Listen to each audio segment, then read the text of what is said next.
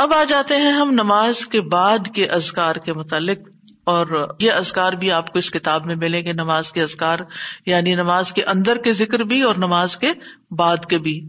نماز کا سلام پھیرتے ہی نماز ختم ہو جاتی ہے، اس کے بعد سب سے پہلے کہنا چاہیے اللہ اکبر، ایک بار۔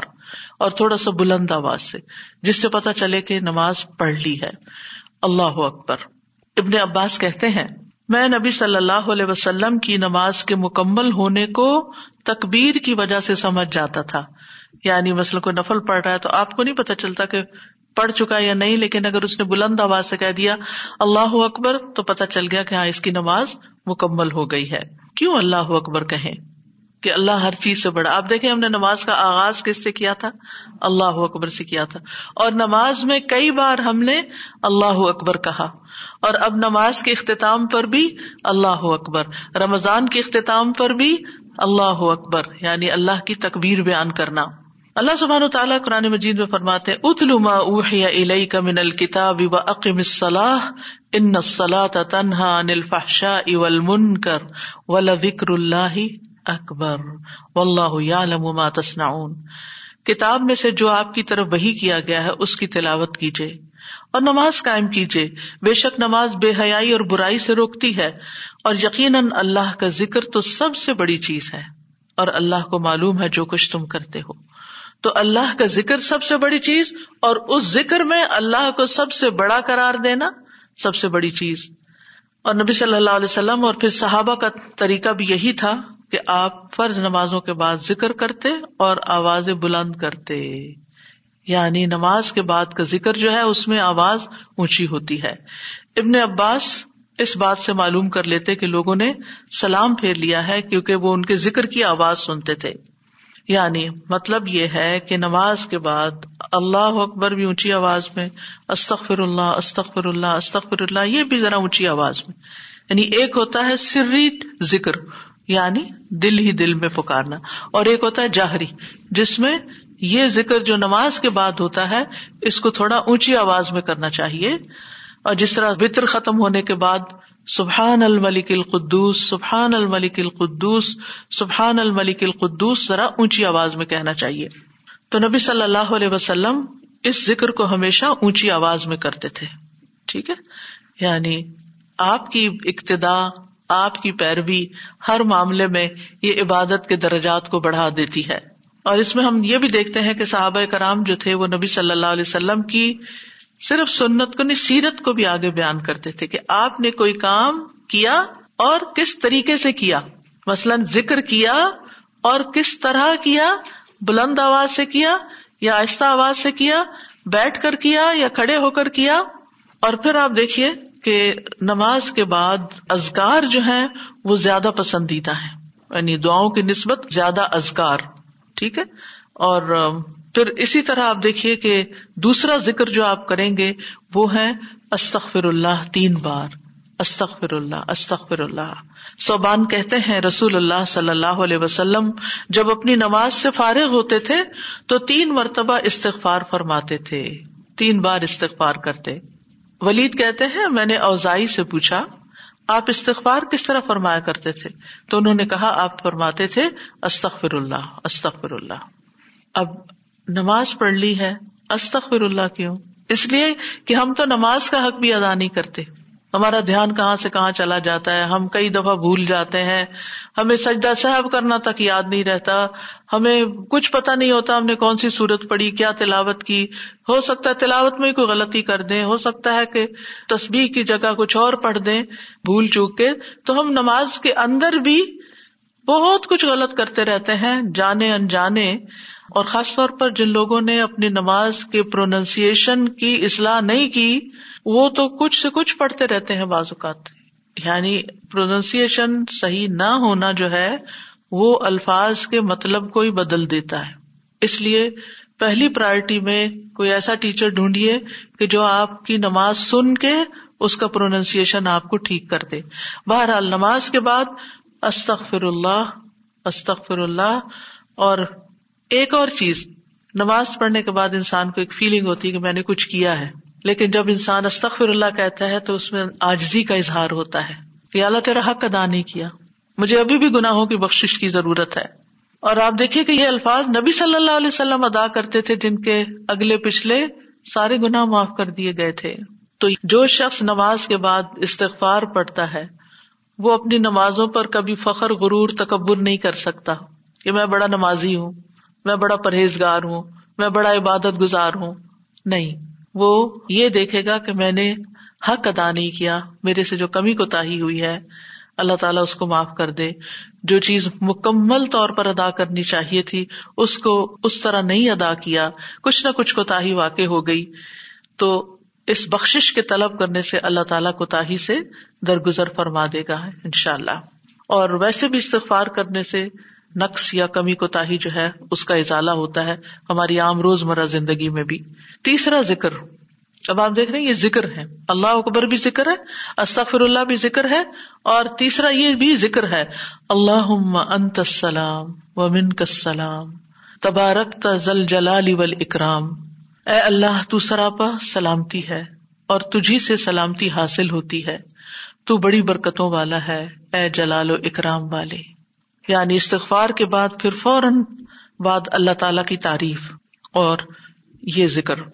السلام جو ہے، یہ اللہ تعالیٰ کے ناموں میں سے ایک نام ہے، جس کا مطلب یہ ہے کہ اللہ تعالیٰ ہر طرح کی آفات سے ایبوں سے، ہر طرح کے نقص سے سلامت ہے۔ کوئی چیز اس کو نقصان نہیں دے سکتی۔ نہ لوگوں کی باتیں جو اللہ تعالیٰ کے خلاف کرتے ہیں، یا لوگوں کے گمان، یا لوگوں کی نافرمانیاں اور گناہ اور عبادت نہ کرنا، اللہ کا حکم نہ ماننا، اللہ تعالیٰ کو کوئی چیز نقصان نہیں دیتی۔ وہ سلامت ہے۔ اس کو کسی کی ضرورت ہی نہیں ہے۔ یہ جو کچھ ہم کرتے ہیں، ذکر ہو، عبادت ہو، یہ اپنے ہی فائدے کے لیے کرتے ہیں۔ اللہ تعالیٰ پر کچھ احسان نہیں ہے۔ تو ہم یہ کہتے ہیں اللہ انت السلام، کہ اللہ تعالیٰ آپ سراسر سلامتی ہیں اور آپ کا ہر فیل جو ہے وہ ظلم سے سلامت ہے، پاک ہے، ہر شر سے پاک ہے، آپ کی تقدیر، آپ کے فیصلے، ہر چیز سلامتی پر مبنی ہے۔ وہ من کا سلام سلامتی تیری ہی طرف سے آتی ہے۔ یعنی تو ہی سلامتی دیتا ہے یا تو ہی سلامتی کو روک لیتا ہے، سلامتی کا مالک بھی تو ہی ہے۔ تو سلامت رکھے تو ہم سلامت ہیں۔ تو یہ تعلق اللہ تعالیٰ سے انسان اپنا ظاہر کرتا ہے کہ انسان اپنے رب کے بارے میں کیا سمجھتا ہے۔ تبارکتا تبارکتا کا لفظ برکت سے ہے، جس کا مطلب ہوتا ہے کثرت سے کسی چیز کا بڑھنا اور قائم رہنا۔ یعنی تیری خیرات و برکات بہت زیادہ ہیں۔ ذل جلال اکرام اے عزت اور جلال والے۔ جلال کا مطلب ہے عظمت، بڑائی، اور اکرام کا مطلب ہے احسان۔ یعنی تو اپنے بندوں کو عزت و اکرام دیتا ہے، اپنے رسولوں کو، اپنے امبیا کو، اور اپنے سال بندوں کو تو ہی عزت اور اکرام اور برکتیں عطا کرتا ہے۔ ساری نعمتیں تیری ہی طرف سے ہیں۔ اور یہ کتنا خوبصورت ذکر ہے جو ہم ہر نماز کے بعد کرتے ہیں یا جو نہیں کر رہے انہیں لازمن کرنا چاہیے کہ اللہ سبحان تعالیٰ سے ہم اپنے اچھے گمان کا اظہار کرتے ہیں اور ایک طرح سے انڈائریکٹلی سلامتی اور برکت طلب بھی کرتے ہیں۔ آپ دیکھیے، عموماً ہم جب کسی چیز کے اندر فائدہ دیکھتے ہیں تو ہم خیر اس سے وابستہ کر لیتے ہیں۔ یہ ہے تو کام ہوگا، یہ نہیں تو کام ہی نہیں ہوگا۔ مثلاً آپ کوئی قلم خریدتے ہیں اور اس سے لکھنا شروع کرتے ہیں اور آپ کو اچھا لگتا ہے، یا آپ اس سے جو لکھنا چاہتے تھے آرٹیکل یا کوئی چیز یا نوٹس اپنے تو بڑے اچھے لکھ پاتے ہیں، تو آپ کہنے لگتے یہ قلم بڑا مبارک ہے۔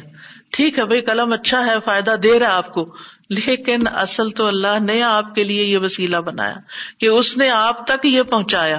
تو اصل برکت اور خیر اور سلامتی کا ممبا اللہ رب العزت کی ذات ہے۔ چیزوں کے ساتھ مت چمٹ جائیے۔ اور ان پر اتنے ڈپینڈنٹ نہ ہو جائیں کہ اللہ کو بھول جائیں۔ اور اللہ تعالیٰ کی نعمت اور اللہ تعالیٰ کا احسان یاد نہ کریں۔ تو اس لیے ہر نماز کے بعد ہم اس بات کا اقرار کرتے ہیں کہ ساری برکتیں تیری ذات سے ہیں، یا رب۔ ساری سلامتی تیری طرف سے ہے، یا رب۔ عزت اور اکرام تیری ہی طرف سے ہے، یا رب۔ تو ہی جس کو چاہے اس پر احسان فرماتا ہے۔ لہذا ہم یہ سب کچھ تجھ سے ہی طلب کرتے ہیں۔ پھر آپ دیکھیے، چوتھا ذکر ہے، لا الہ الا اللہ وحدہ لا شریک لہ لہ الملک و لہ الحمد وهو على كل شيء قدیر۔ یہ بھی آپ تین بار پڑھ سکتے ہیں۔ یہ بھی ذکر ہے۔ یعنی تین مرتبہ اللہ تعالی کی توحید کا اقرار۔ مغیرہ بن شعبہ جو وہی کے کاتب تھے، ان سے مربی ہے کہ معاویہ رضی اللہ عنہ نے مغیرہ کو لکھا کہ کوئی حدیث جو آپ نے رسول اللہ صلی اللہ علیہ وسلم سے سنی ہو وہ مجھے لکھ کر بھیجے راوی کہتے ہیں کہ مغیرہ رضی اللہ عنہ نے انہیں لکھا کہ میں نے آپ صلی اللہ علیہ وسلم سے سنا ہے، آپ اپنی نماز سے فارغ ہونے کے بعد تین مرتبہ یہ پڑھا کرتے تھے۔ لا الہ الا اللہ وحدہ، لا شریک لہ لہ الملک و لہ الحمد وہ اعلیٰ کل شعین قدیر۔ سب سے پہلے توحید کا اقرار کہ اللہ ایک ہے، وہی الہ ہے، وہی خالق ہے، مالک ہے، رب معبود ہے۔ پھر اس بات کا انکار کہ کوئی اس کا شریک ہو، لا شریک لہو اور پھر لہ الملک، بادشاہت بھی اسی کی ہے۔ معبود بھی وہی ہے، بادشاہ بھی وہی ہے۔ اور ایسا بادشاہ ہے وہ لہ الحمد، کہ اس کی تعریف ہے۔ دنیا کے بادشاہوں کا حشر ہوتا دیکھا ہے آپ نے، ان کے ساتھ کیا کیا جاتا ہے۔ لیکن اللہ سبحان تعالیٰ کی بادشاہت پر کوئی آنچ نہیں آتی، کوئی اس کو ہلا نہیں سکتا، کوئی اس کو نقصان نہیں دے سکتا۔ کوئی اس پر باتیں نہیں بنا سکتا، کوئی اس کا نقص نہیں نکال سکتا کہ اللہ تعالیٰ نے آسمان میں یہ کیا چیز بنا دی زمین میں کیا بنا دی۔ نہیں اللہ الحمد، اسی کی ہے تعریف۔ یعنی ایسا بادشاہ کہ جو قابل تعریف ہے۔ اور ایسا بادشاہ کہ وہ ہوا اللہ کل شعین قدیر۔ دنیا کے بادشاہ انتہائی بے بس لاچار ہوتے ہیں۔ ان کے ہاتھ میں کچھ نہیں ہوتا۔ وہ انسانوں کے محتاج ہوتے ہیں۔ انسانوں کی خدمت کے، انسانوں کی مدد کے، انسانوں کے مال کے محتاج ہوتے ہیں۔ یہ بادشاہت کیا بادشاہت ہے جس کی ساری ڈپینڈینسی لوگوں کے اوپر ہے۔ تو اصل بادشاہت تو اللہ کی ہے کہ جو ہر چیز پر پوری قدرت رکھتا ہے۔ تو آپ اس احساس کے ساتھ اگر اللہ تعالیٰ کا یہ ذکر کرتے ہیں تو آپ کا دل ایک سکون سے بھر جائے گا، ایک خوشی سے بھر جائے گا کہ میں ایسی ہستی کو جانتی ہوں، ایسی ذات کو جانتی ہوں کہ جو اتنی خوبیوں کی مالک ہے۔ کیونکہ یہ انسان کی فطرت میں ہے، انسان کی نفسیات میں ہے کہ وہ کسی چیز کی تعریف کر کے خوش ہوتا ہے۔ اور عام طور پر ہم صرف سامنے نظر آنے والی چیزوں کی تعریف کر کر کے خوش ہوتے رہتے ہیں۔ اور تھوڑے دن کے بعد وہ بھی خراب ہو جاتی وہ تعریف بھی ساتھ ہی چلی جاتی ہے انسان ہے تو مر جاتے ہیں، ان کے اعمال ہے تو ختم ہو جاتے ہیں، اور کبھی وہ اچھے ہوتے ہیں اور پلٹ بھی جاتے ہیں۔ وہ کہاں گئی تعریفیں؟ جوان ہے تو بڑھاپے میں ساری تعریفیں چلی گئی مالدار تھے تو غریب ہوئے تو ساری تعریفیں چلی گئی اسی طرح علم ہے اور جنون لاحق ہو گیا تو ساری تعریفیں چلی گئی سب کچھ الٹ گیا۔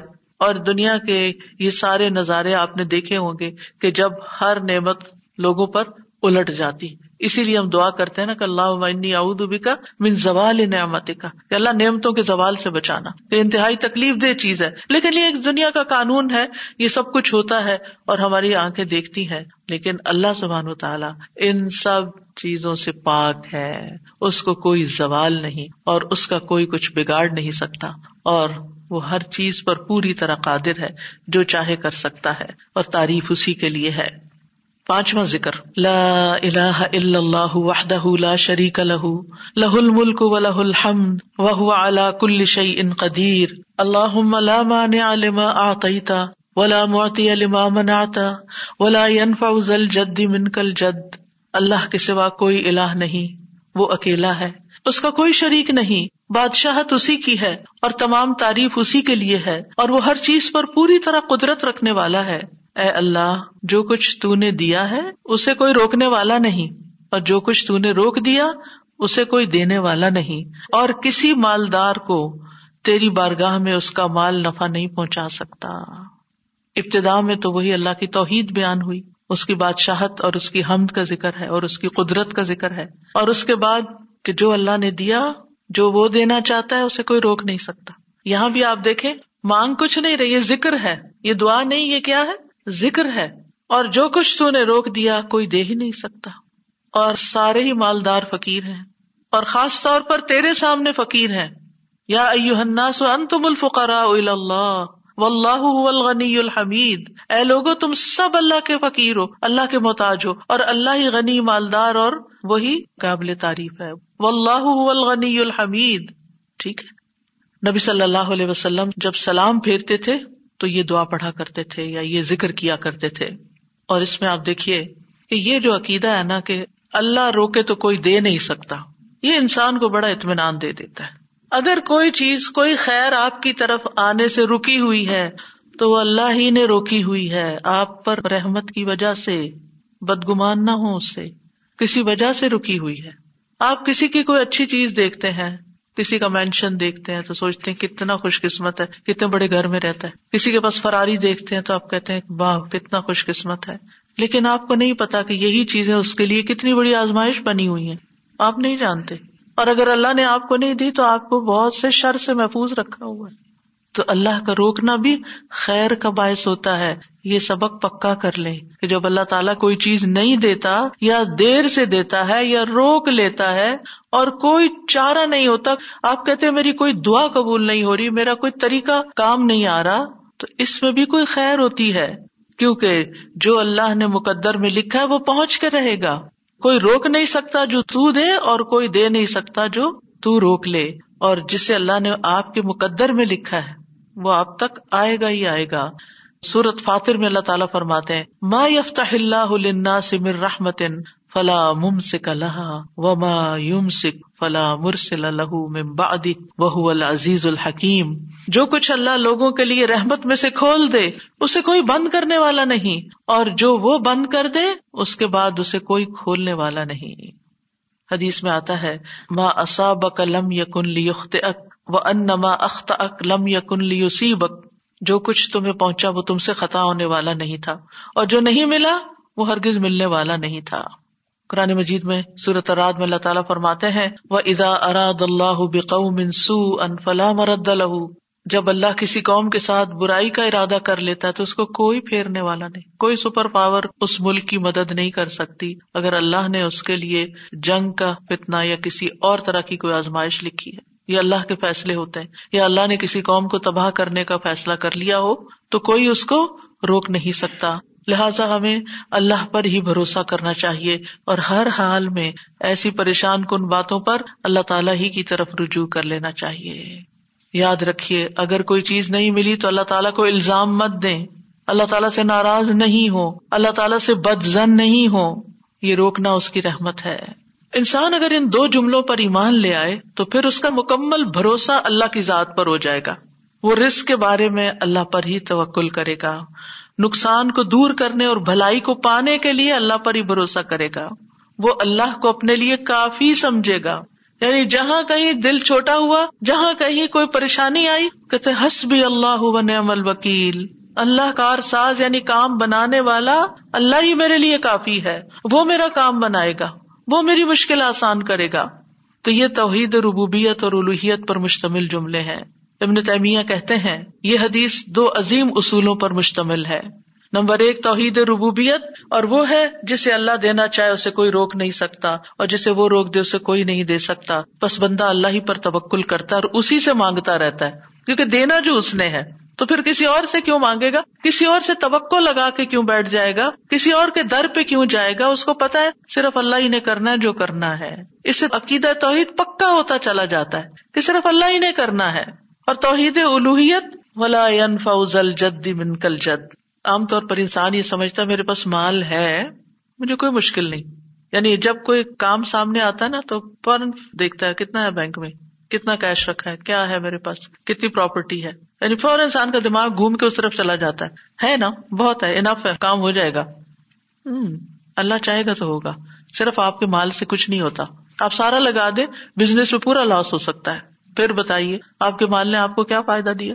کچھ نہیں ہو سکتا جب تک اللہ نہ چاہے۔ مال بھی جب فائدہ دیتا ہے، جب اللہ چاہتا ہے۔ اولاد بھی جب فائدے کی ہوتی ہے، جب اللہ چاہتا ہے۔ کسی انسان سے فائدہ صرف اس وقت پہنچتا ہے جب اللہ چاہتا ہے۔ آپ نے دیکھا ہوگا کتنے ہی اچھے سے اچھے لوگ ہوتے ہیں ہر وقت کام آنے والے۔ ایک وقت ایسا آتا ہے وہ ایسے بےچارے مجبور ہوتے ہیں کہ ان کو نہ کرنی پڑتی ہے کہ بھائی سوری، یہ نہیں کر سکتے۔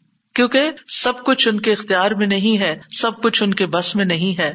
اسی طرح انسان کے پاس بعض اوقات کوئی عہدہ ہوتا ہے انفلوئنس ہوتا ہے، وہ سمجھتا ہے یہ ہوتا ہے، میرے پاس میں سب کچھ کر سکتا۔ نہیں کر سکتے۔ آپ نے دیکھا ہوگا دنیا کے بڑے بڑے ملکوں کے جو حکمران ہوتے ہیں، کتنے بے بس ہوتے ہیں۔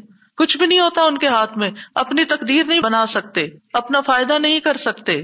اور پھر آپ دیکھیے کہ اللہ سبحان و تعالیٰ دنیا اسے بھی دیتا ہے جس سے وہ محبت کرتا ہے اور اسے بھی دیتا ہے جس سے وہ محبت نہیں کرتا۔ لیکن یاد رکھیے، ایمان اس کو دیتا ہے، دین کی سمجھ اس کو دیتا ہے جس سے وہ محبت کرتا ہے۔ یورید اللہ بھی خیرن یو فقی دین دنیا تو سب کے پاس مومن، مسلم، کافر سب کے پاس ہو سکتی ہے دنیا۔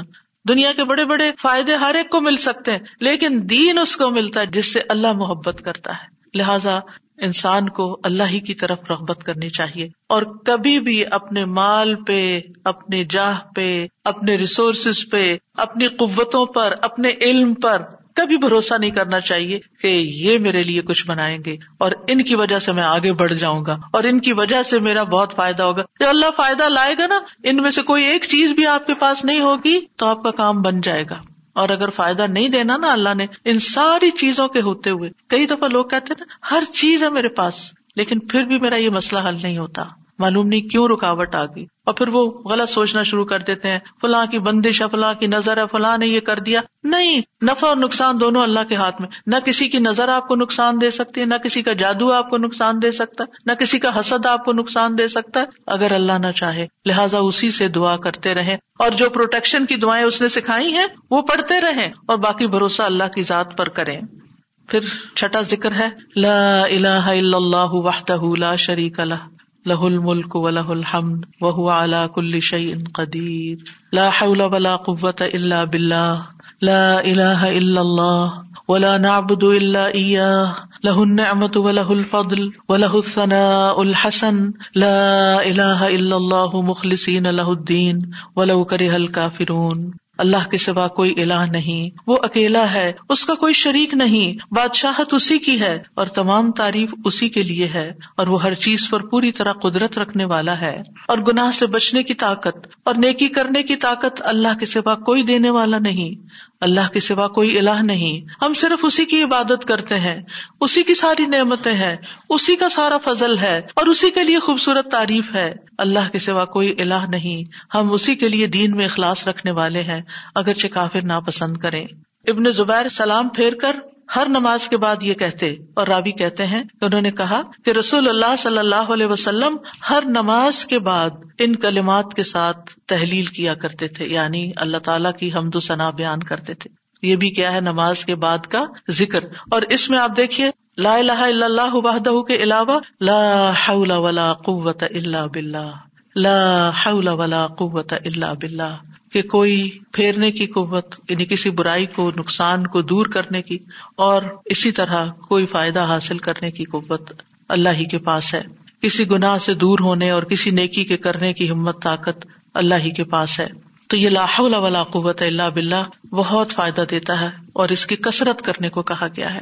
اور لا الہ الا اللہ ولا نعبد الا ایاہ۔ ہم صرف اسی کی عبادت کرتے ہیں۔ لہن نعمت ولہ الفضل۔ ولاح الثنا الحسن، نعمت بھی اور فضل بھی اور اچھی تعریف سب اللہ ہی کے لیے ہے۔ اور ہم مخلص ہو کر اللہ کی عبادت کرتے ہیں۔ مخلصین اللہ الدین، لا الہ الا اللہ۔ ولو کرے الکافرون۔ اگرچہ کافر ناپسند کرے ان کو ہماری توحید اچھی نہ لگے، لیکن پھر بھی ہم صرف ایک اللہ ہی کو مانتے ہیں۔ ساتویں چیز ہے تصبیحات سبحان اللہ تینتیس بار الحمد للہ تینتیس بار اور اللہ اکبر تینتیس بار۔ اور چونتیسویں بار لا الہ الا اللہ وحدہ لا شریک لہ لہ الملک و لہ الحمد و علا کل شعین قدیر۔ ہر نماز کے بعد ان تصبیحات کو پڑھنے کی فضیلت کیا ہے؟ ابو حریرا کہتے ہیں، رسول اللہ صلی اللہ علیہ وسلم نے فرمایا، جس آدمی نے ہر نماز کے بعد تینتیس مرتبہ سبحان اللہ، تینتیس مرتبہ الحمد للہ اور تینتیس مرتبہ اللہ اکبر کہا تو یہ نائنٹی نائن کلمات ہو گئے۔ اور سو کا عدد پورے کرنے کے لیے لا الہ الا اللہ وحدہ لا شریک الح یہ ذکر کر لیا تو اس کے سارے گناہ معاف کر دیے جائیں گے، چاہے وہ سمندر کی جھاگ کے برابر ہو یعنی سو کا عدد پورا کرنے کے لیے کیا پڑھنا ہے؟ لا الہ الا اللہ وحدہ لا شریک لہ لہ الملک و لہ الحمد وہ کل شعین قدیر۔ رسول اللہ صلی اللہ علیہ وسلم نے فرمایا ہر نماز کے بعد کچھ ایسے ازکار ہیں جن کو پڑھنے والا یا جن کو کرنے والا کبھی محروم نہیں ہوتا، جن میں سے سبحان اللہ تینتیس بار الحمد للہ تینتیس بار اور چونتیس بار اللہ اکبر۔ یعنی اگر لا الہ الا اللہ پورا نہیں پڑھ سکتے تو اللہ اکبر کو چونتیس بار کر کے سو کی گنتی پوری کر لیں۔ پھر اسی طرح رسول اللہ صلی اللہ علیہ وسلم کے پاس کچھ فقیر صحابہ حاضر ہوئے، کہا کہ امیر لوگ بلند درجات اور ہمیشہ رہنے والی جنت حاصل کر چکے۔ حالانکہ جس طرح ہم نماز پڑھتے ہیں وہ بھی پڑھتے ہیں، جیسے ہم روزے رکھتے ہیں وہ بھی رکھتے ہیں۔ لیکن مال و دولت کی وجہ سے انہیں ہم پر فضیلت حاصل ہے۔ اس کی وجہ یہ کہ وہ حج کرتے ہیں، عمرہ کرتے ہیں، جہاد کرتے ہیں، صدقے دیتے ہیں اور ہم محتاجی کی وجہ سے یہ کام نہیں کر سکتے۔ آپ نے فرمایا، کیا میں تمہیں ایک ایسا عمل نہ بتا دوں؟ اگر تم اس کی پابندی کرو گے تو جو لوگ تم سے آگے بڑھ چکے ہیں تم انہیں پالو گے اور تمہارے مرتبے تک کوئی نہیں پہنچ سکتا۔ اور تم اپنے سامنے موجود لوگوں میں سب سے بہتر ہو جاؤ گے، سوائے ان کے جو یہی عمل شروع کر دیں۔ ہر نماز کے بعد تینتیس بار سبحان اللہ، تینتیس بار الحمد للہ تینتیس بار اللہ اکبر۔ اور پھر چونتیسویں بار تو وہ ذکر آپ کو بتا ہی دیا گیا۔ اور اگر آپ تینتیس بار نہ پڑھ سکیں تو دس بار سبحان اللہ، دس بار الحمد للہ اور دس بار اللہ اکبر پڑھ لیا کریں۔ یعنی اگر جلدی ہے تو پھر دس دس بار بھی پڑھ سکتے ہیں۔ نبی صلی اللہ علیہ وسلم نے فرمایا، دو عمل ایسے ہیں، اگر کوئی مسلمان بندہ ان کی پابندی کر لے تو جنت میں داخل ہوگا۔ اور وہ بہت آسان ہے مگر ان پر عمل کرنے والے بڑے کم ہے وہ کیا ہے ہر نماز کے بعد دس بار سبحان اللہ، دس بار الحمد للہ دس بار اللہ اکبر۔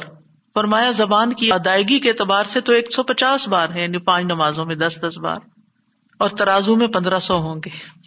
اور جب سونے لگے تو چونتیس بار اللہ اکبر، تینتیس بار الحمد للہ اور تینتیس بار سبحان اللہ کہے۔ زبانی طور پر تو یہ سو ہے، مگر میزان میں یہ تصبیحات ہزار ہوں گی۔ اور وہ کہتے ہیں، یقیناً میں نے رسول اللہ صلی اللہ علیہ وسلم کو دیکھا، آپ انہیں اپنے ہاتھ سے شمار کرتے تھے۔ اور پھر کہتے ہیں، دائیں ہاتھ سے، تو کرنے کا طریقہ کیا ہے؟ تین دفعہ اوپر کو جائیے، سبحان اللہ سبحان اللہ سبحان اللہ، اور تین دفعہ نیچے کو آ جائیے۔ سبحان اللہ سبحان اللہ سبحان اللہ۔ ایک انگلی پہ چھ بار ہو گیا۔ تو آپ کی پانچ انگلیاں تو پانچ کو چھ دفعہ ضرب دیں تو کیا ہوتا ہے؟ تیس، اور تین دفعہ اور پڑھ لیں۔ اور اگر چونتیس ہے تو ایک اور پڑھ لیں۔ تو اس طرح ایک ہی ہاتھ پر، دائیں ہاتھ پر یہ تصویرات آسانی سے پڑھی جا سکتی ہیں۔ کیونکہ ہاتھ سے تصویر کرنا زیادہ پسندیدہ ہے۔ حضرت عبداللہ بن امر کہتے ہیں، میں نے رسول اللہ صلی اللہ علیہ وسلم کو دیکھا، آپ داہنے ہاتھ کی انگلیوں پر تصویر کو شمار کرتے تھے۔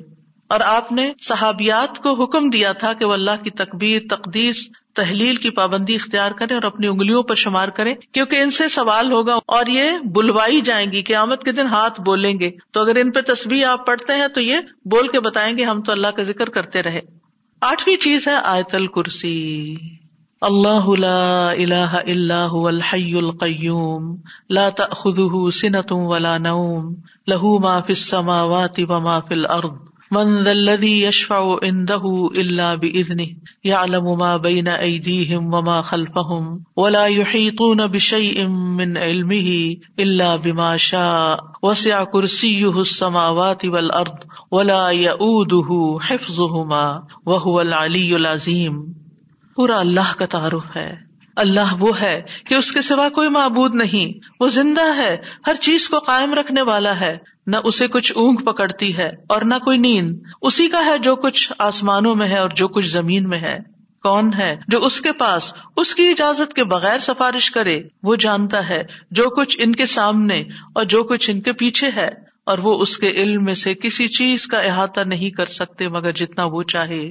اس کی کرسی آسمانوں اور زمین کو سمائے ہوئے ہے اور اسے ان دونوں کی حفاظت یعنی آسمان اور زمین کی حفاظت، تھکاتی نہیں۔ اور وہی سب سے بلند، سب سے بڑا ہے۔ ہر نماز کے بعد آیت الکرسی پڑھنے کی فضیلت یہ ہے کہ جو شخص نماز کے بعد اس کو پڑھ لیتا ہے اور اس نماز کے بعد اس کی ڈیتھ ہو جاتی ہے تو فرمایا اس کو موت کے علاوہ کوئی چیز جنت میں جانے سے نہیں روک سکتی، مر گیا تو سیدھا جنت میں۔ یہ قرآن مجید کی سب سے افضل آیت ہے۔ ابو غفاری کہتے ہیں، میں مسجد حرام میں داخل ہوا اور رسول اللہ صلی اللہ علیہ وسلم کو اکیلے دیکھ کر آپ کے پاس آ کے بیٹھ گیا۔ میں نے کہا، یا رسول اللہ صلی اللہ علیہ وسلم، کون سی آیت افضل ہے جو آپ پہ نازل ہوئی؟ آپ نے فرمایا، آیت الکرسی۔ کرسی کے مقابلے میں سات آسمان اس طرح ہے جیسے بیابان زمین میں کوئی چھلا گرا پڑا ہو۔ اور پھر کرسی کے مقابلے میں عرش کا حجم اتنا ہے، جیسے اس چھلے کے مقابلے میں بیابان کا وجود۔ اور یہ قرآن مجید کی سب سے عظیم آیت بھی ہے۔ ابئی ابن کاب سے روایت ہے۔ ایک مرتبہ نبی صلی اللہ علیہ وسلم نے ان سے پوچھا، اللہ کی کتاب میں سب سے عظیم آیت کون سی ہے؟ انہوں نے کہا، اللہ اور اس کا رسول ہی زیادہ جانتے ہیں۔ آپ نے یہ سوال کئی مرتبہ دہرایا تو ابئی ابن کاب نے کہا، آیت الکرسی، یہ سن کر آپ نے فرمایا، ابو المنظر تمہیں تمہارا علم مبارک ہو۔ اس ذات کی قسم جس کے ہاتھ میں میری جان ہے عرش کے پائے کے پاس یہ اللہ بادشاہ کی پاکیزگی بیان کرتی ہوگی۔ اس کی ایک زبان اور دو ہونٹ ہوں گے۔ یعنی جو لوگ اس پڑھیں گے، وہ ان کے حق میں ایک طرح سے گواہ ہوگی۔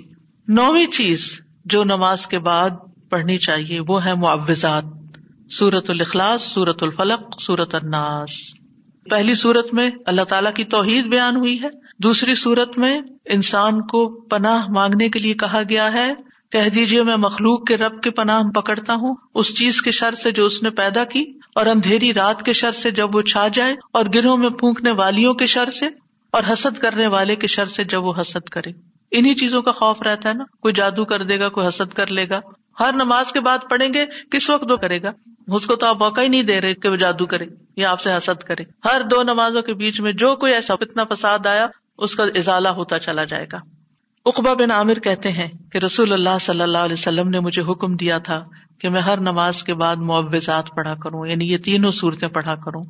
دسویں چیز ہے، ربی آئنی اللہ وکری کا و شکری کا و حسن عبادت اللہ کے ذکر، اس کے شکر اور اچھی عبادت پر اللہ کی مدد مانگنا۔ معاذ بن جبل کہتے ہیں کہ رسول اللہ صلی اللہ علیہ وسلم نے میرا ہاتھ پکڑا اور فرمایا، اے معاذ، اللہ کی قسم میں تم سے محبت کرتا ہوں۔ کتنے خوش قسمت تھے معاذ رضی اللہ عنہ۔ میں نے عرض کیا، یا رسول اللہ صلی اللہ علیہ وسلم، میں بھی آپ سے محبت کرتا ہوں۔ تو رسول اللہ صلی اللہ علیہ وسلم نے فرمایا، تم پابندی سے ہر نماز میں یہ دعا مانگا کرو۔ رب آئنی اللہ ذکری کا و شکری کا و حسن عبادت معاذ رضی اللہ عنہ جو ہے تینتیس سال کی عمر میں امواس کے تعاون میں شہید ہو گئے تھے۔ He was only thirty three years old ان کا مقام کیا تھا؟ آپ کی بشارت کے مطابق وہ جنت میں علماء کے قائد ہوں گے۔ یعنی علماء امت کے جو عالم ہیں، ان کو جنت کی طرف لیڈ کر رہے ہوں گے۔ کس وجہ سے آپ صلی اللہ علیہ وسلم نے ان سے محبت کا اظہار کیا؟ علم کی وجہ سے۔ علم کے حریث سے اور نیکی کے کاموں میں آگے آگے۔ اور اتنی چھوٹی عمر میں این جوانی کے وقت فوت بھی ہو گئے۔ اور کتنا بڑا درجہ اور مقام پا گئے۔ ہمیں آج تک یہ سمجھ نہیں آتی کہ کون سے کام ایسے کریں کہ جس سے اللہ کی محبت ملے، جس سے اللہ کا قرب نصیب ہو، اور جس سے ہمیں رسول اللہ صلی اللہ علیہ وسلم کی محبت اور آپ کی شفات نصیب ہو۔ تو یہ ایک دعا ہے ان دعاؤں میں سے جو آپ نے خاص طور پر حضرت معاذ کا ہاتھ پکڑ کے، قسم کھا کے، محبت کا اظہار کر کے آپ کو یہ دعا سکھائی۔ چند لفظ ہیں کیا ہمارے لیے یہ پڑھنا بھی مشکل ہے۔ پھر ہم اپنے لیے اس دنیا سے کیا کما رہے ہیں؟ اگر ہمیں اتنی بھی توفیق نہیں کہ نماز کے بعد ٹک کے یہ چار کلمے پڑھ لیں، تو پھر ہماری نمازیں کیا ہے ہم نے کیا مانگا اللہ سے؟ ہم تو دنیا کی اور آخرت کی خیر سے محروم ہو گئے۔ اور یہ دعا آپ دیکھیے اللہ سے بھی شروع ہوتی ہے اور ربی سے بھی شروع ہوتی ہے۔ دونوں کا ایک ہی تقریباً مطلب ہے، ایک میں الوحیت ہے اور ایک میں ربوبیت ہے۔ یعنی میں اللہ سے درخواست کرتا ہوں کہ اے اللہ، مجھے اپنے ذکر پر اور ذکر میں قرآن، نماز، تحلیل تصبیح استغفار، درود، سب چیزیں شامل ہیں۔ اللہ مجھے توفیق دے۔ اور پھر وہ شکر کا، شکر کی بھی توفیق دے۔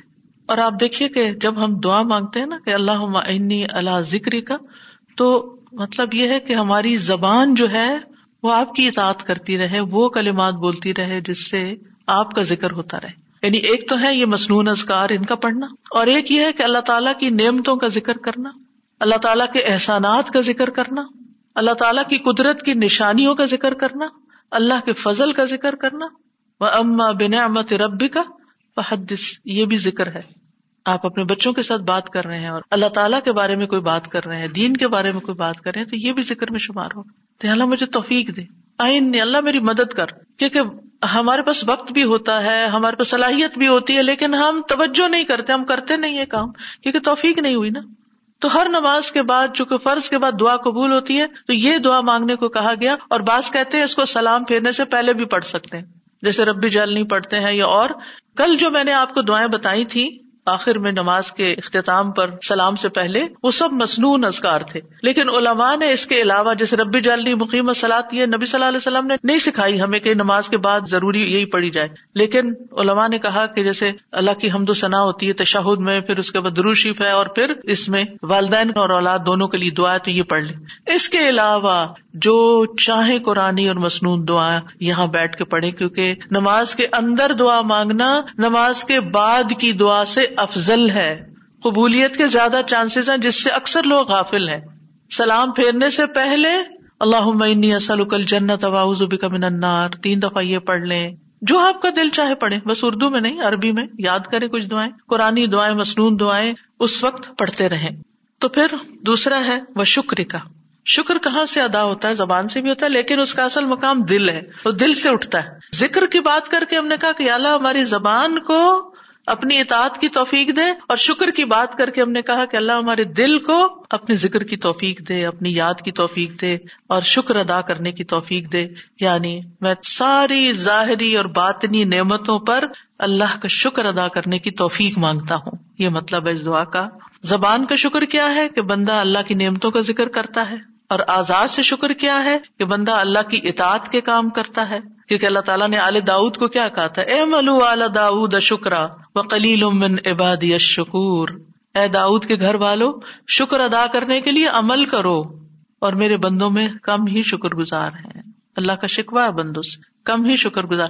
کیوں؟ اس لیے کہ شیطان نے کہا تھا، ولا تجد اکثر ہم شاکرین انسانوں کی اکثریت کو آپ شکر کرنے والا نہیں پائیں گے۔ اور ولا قد صدق ابلیس نہ ہو ابلیس نے اپنا گمان سچ پایا کہ بندوں کو شکر سے ہٹا دیا۔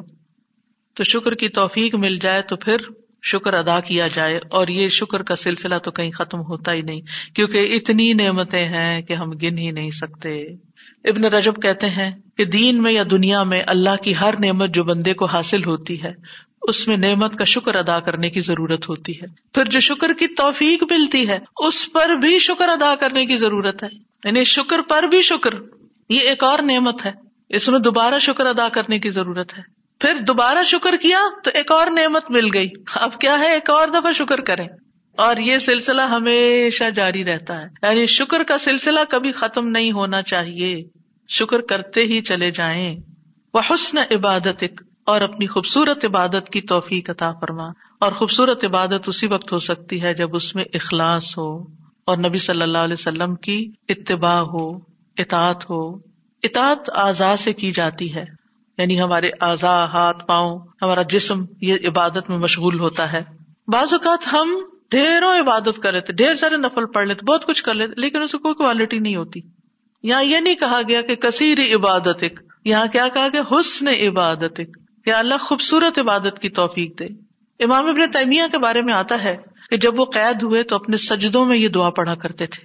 اللہ آئنی اللہ ذکری کا و شکری کا وہ حسن عبادت کیونکہ اللہ کی توفیق کے بغیر ہم یہ کام نہیں کر سکتے۔ جس کی زندگی میں ذکر آ گیا، جس کی زندگی میں شکر آ گیا اور جس کی زندگی میں خوبصورت عبادت آ گئی، وہ خوش قسمت ترین انسان ہے۔ اس کو سبھی کچھ مل گیا۔ اور جو ان چیزوں سے محروم ہے، پھر ہر خیر سے محروم ہے۔ چاہے دنیا کی قارون جیسی دولت اس کے پاس کیوں نہ ہو۔ پوری دنیا اس کی فین ہو، اس کی تعریفیں کرے اور اس کی فدائی، شدائی ہو، کوئی فائدہ نہیں ہے۔ ایک اور دعا ہے، رب قینی اداب یوم تبعث عبادک۔ اے میرے رب، مجھے اس دن کے عذاب سے بچانا، جس دن تو اپنے بندوں کو اٹھائے گا۔ تین بار یہ دعا۔ اللہ، ہمیں اس دن کے عذاب سے بچانا۔ جس دن تو اپنے بندوں کو اٹھائے گا ایک دفعہ بھی پڑھی جا سکتی۔ تین دفعہ کی شرط نہیں ہے۔ برا بن اعظم کہتے ہیں، جب ہم رسول اللہ صلی اللہ علیہ وسلم کے پیچھے نماز پڑھتے تھے، تو ہم آپ کی دائیں طرف کھڑے ہونے کو پسند کرتے تھے، تاکہ آپ ہماری طرف رخ کر کے متوجہ ہوں۔ برا کہتے ہیں، میں نے آپ کو فرماتے ہوئے سنا یعنی آپ پلٹ رہے تھے اور کہہ رہے تھے، رب قینی یوم تبعث عبادک۔ یہ رات کو سوتے ہوئے بھی پڑھا کریں اور نمازوں کے بعد بھی کہ اللہ اس دن کے عذاب سے بچا لینا جس دن تو بندوں کو دوبارہ پیدا کرے گا۔ تھرٹین اللہ مغفر لی ما قدم تو وما اخر تو وما اسرر تو وما عالن تو وما اسرف تو وما انت عالم به منی، انت المقدم و انت المؤخر، لا الہ الا انت۔ اللہ، میرے وہ گناہ بخش دے جو میں پہلے کر چکا، جو میں نے بعد میں کیے، اور جو چھپے ہوئے کیے، اور جو ظاہر میں کیے، اور جو میں حد سے بڑھا رہا، اور وہ جن سے تو مجھ سے زیادہ باخبر ہے۔ تو ہی نیکی اور خیر میں آگے کرنے والا اور پیچھے کرنے والا ہے۔ تیرے سوا کوئی معبود نہیں۔ نبی صلی اللہ علیہ وسلم سلام پھیرنے کے بعد یہ دعا پڑھا کرتے تھے۔ یعنی اس دعا کے بارے میں ثابت ہے کہ سلام کے بعد پڑھا کرتے تھے۔ تو اللہ مغفر لی ما قدم تو بات یہ ہے کہ جو نیک لوگوں کی نیکیاں ہوتی ہیں، وہ مقربین کے گناہ شمار ہوتے ہیں۔ یعنی ان کا اسٹینڈرڈ اور ہائی ہوتا ہے نا۔ ان کی کوالٹی اور اچھی ہوتی ہے۔ تو اس لیے نبی صلی اللہ علیہ وسلم کے گناہ کوئی نہیں تھے کہ جس کے لیے آپ بخش مانگتے تھے۔ ایک تو ہمیں سکھانے کے لیے اور دوسرا یہ ہے کہ نیکیوں میں سے جو کم درجے کی نیکیاں ان پر بھی۔ وما اخر تو اور جو عبادت مجھ سے تاخیر ہوئی کوتا ہوئی، جو میں نے لیٹ کی جس کا حق ادا نہیں کیا۔ وہ ماں اسرر تو جو میں نے چھپایا، جو میرے دل میں وسوسے اور خیالات آئے۔ بعض اوقات نماز کے اندر وسوسے آنا شروع ہو جاتے ہیں۔ تو اللہ تو اس کو بھی معاف کر دے۔ وہ ماں عالن تو اور جو میں نے ظاہر کیے یعنی وہ اقوال، افعال جو سب کے سامنے، لوگوں کے سامنے کوئی بری مثال پیش کی۔ یعنی یہ نبی صلی اللہ علیہ وسلم کے نہیں، یہ ہمارے لیے کہ ہم بعض اوقات ایسی بات کر جاتے ہیں، ایسا کام کر جاتے ہیں جو دوسروں کو پٹ آف کر دیتا ہے نیکی کے کاموں سے، یا ان کو دین سے ہٹا دیتا ہے، یا اور اسی طرح کی غلطیاں ہم کرتے ہیں۔ اور پھر آپ دیکھیے کہ نبی صلی اللہ علیہ وسلم کی ہمبلنیس بھی اس سے پتہ چلتی ہے کہ کتنے آپ ہمبل تھے کہ سارا کچھ کر کے، بہترین عبادت کر کے پھر بخشش بھی مانگ رہے ہیں۔ اور پھر آپ دیکھیے کہ وما اصرف تو ہر معاملے میں ہم حد سے پار ہو جاتے ہیں۔ خوشی میں، غم میں، بے صبری میں، ہر چیز میں۔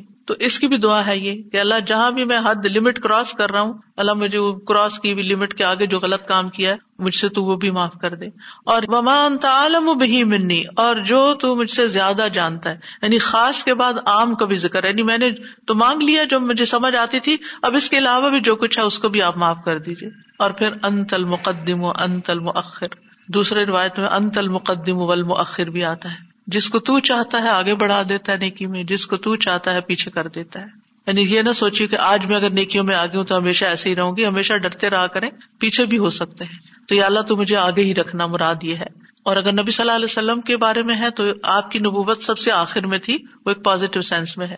انت المقدم و انت المؤخر۔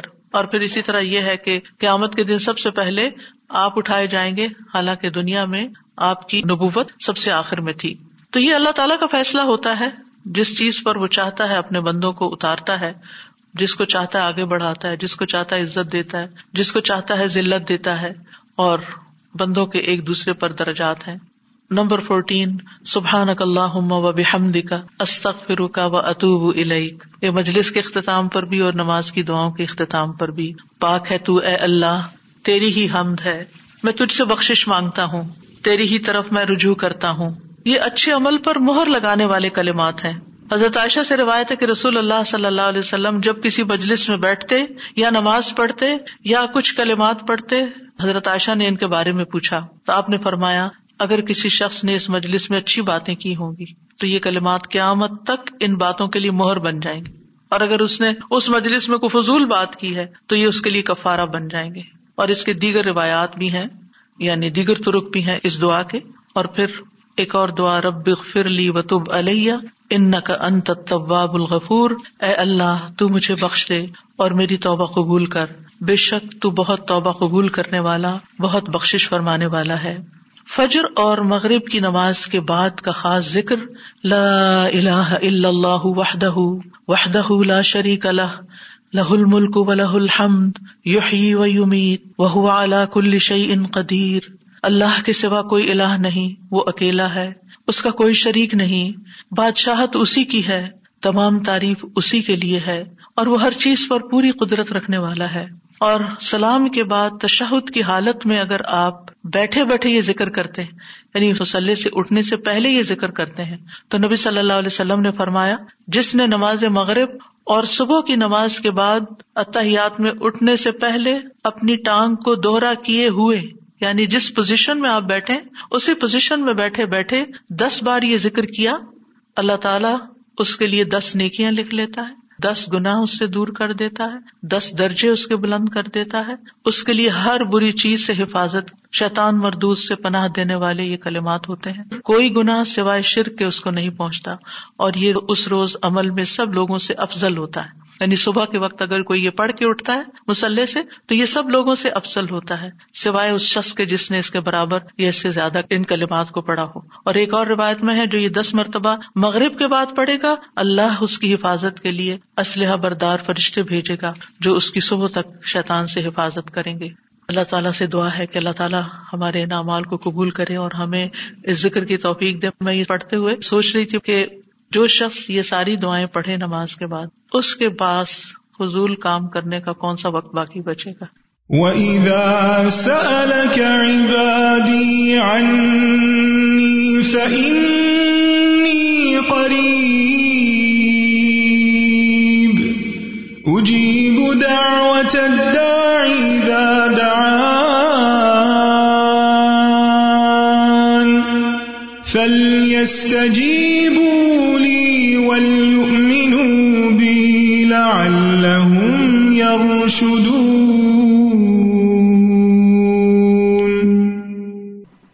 فاستغفروه ثم توبوا إليه. إن ربي قريب